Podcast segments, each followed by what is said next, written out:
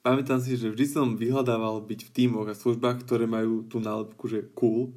Uh, napríklad na tábore som chcel byť animátor v skupinke, ktorá mala tú najlepšiu miestnosť a jeden rok, keď mi to nevyšlo, tak som sa preradil bez ohľadu na to, aké som mal deti do tej najlepšej miestnosti. A chcel som byť tam, kde sa najviac smialo, kde bola najviac srandy a mal som pocit, že skupinka, v ktorej diskutujem, že to je nuda a že ostatné sa stále len smejú a že majú oveľa lepší čas, alebo že moja modlitebná skupinka nezažíva taký dobrý čas ako ostatné, že v ostatných sa konajú väčšie zázraky v úvodzovkách alebo že trieda, v ktorej som je strašne zabitá, že moja študijná skupinka na vysokej škole, že e, sa má nuda a sú to takí inkognito neznámi ľudia. A nechcel som byť v skupinke, ktorá umýva riad na výlete, ale v tej, čo idú spraviť nákup na obed, lebo tá mala vtedy pre mňa tú nálepku cool.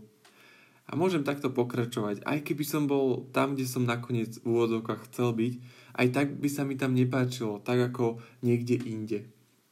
A chcel som len príjmať a nech ostatní sa postarajú o to, aby sme tu mali dobrý čas, boží čas, naplnený duchom. A ja len občas niečo pridám, že sa to dobre vyvíja a stvárim sa, že som nad vecou.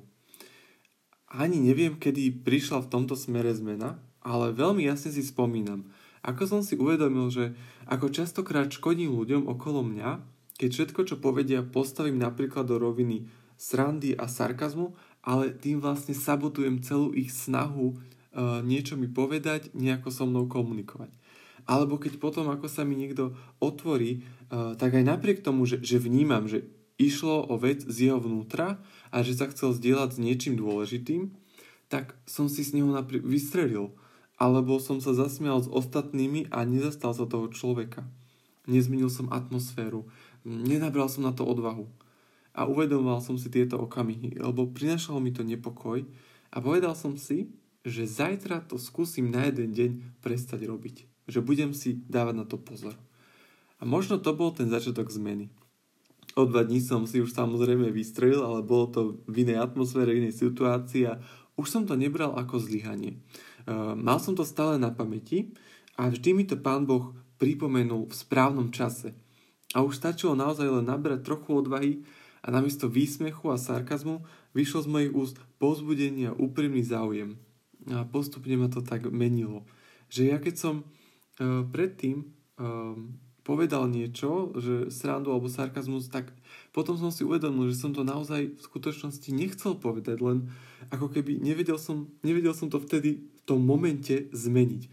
A, a toto ma začalo tak meniť, že som si to uvedomil a vedel som, že teraz Buď nech ide z mojich úst pozbudenie a úprimný záujem, alebo nič.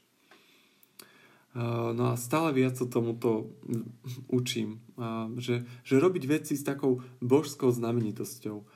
Prísť do týmu, ktorý má síce umývanie riadu, ale tešiť sa z tých ľudí, ktorých tam Boh zavolal, lebo nič nie je náhoda. A rozprávať sa s nimi, spraviť prácu poriadne, ale nezabúdať pri tom celom na tých ľudí, a pozbudzovať sa navzájom a otvárať sa ľuďom a od začiatku budovať atmosféru Božieho kráľovstva.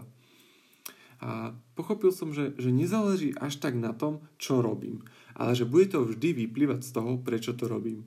Ak nemám vyjadrené, že prečo niečo robím, tak, takže že hľadím vtedy tak len na seba a na svoje ciele, aby mne bolo dobre.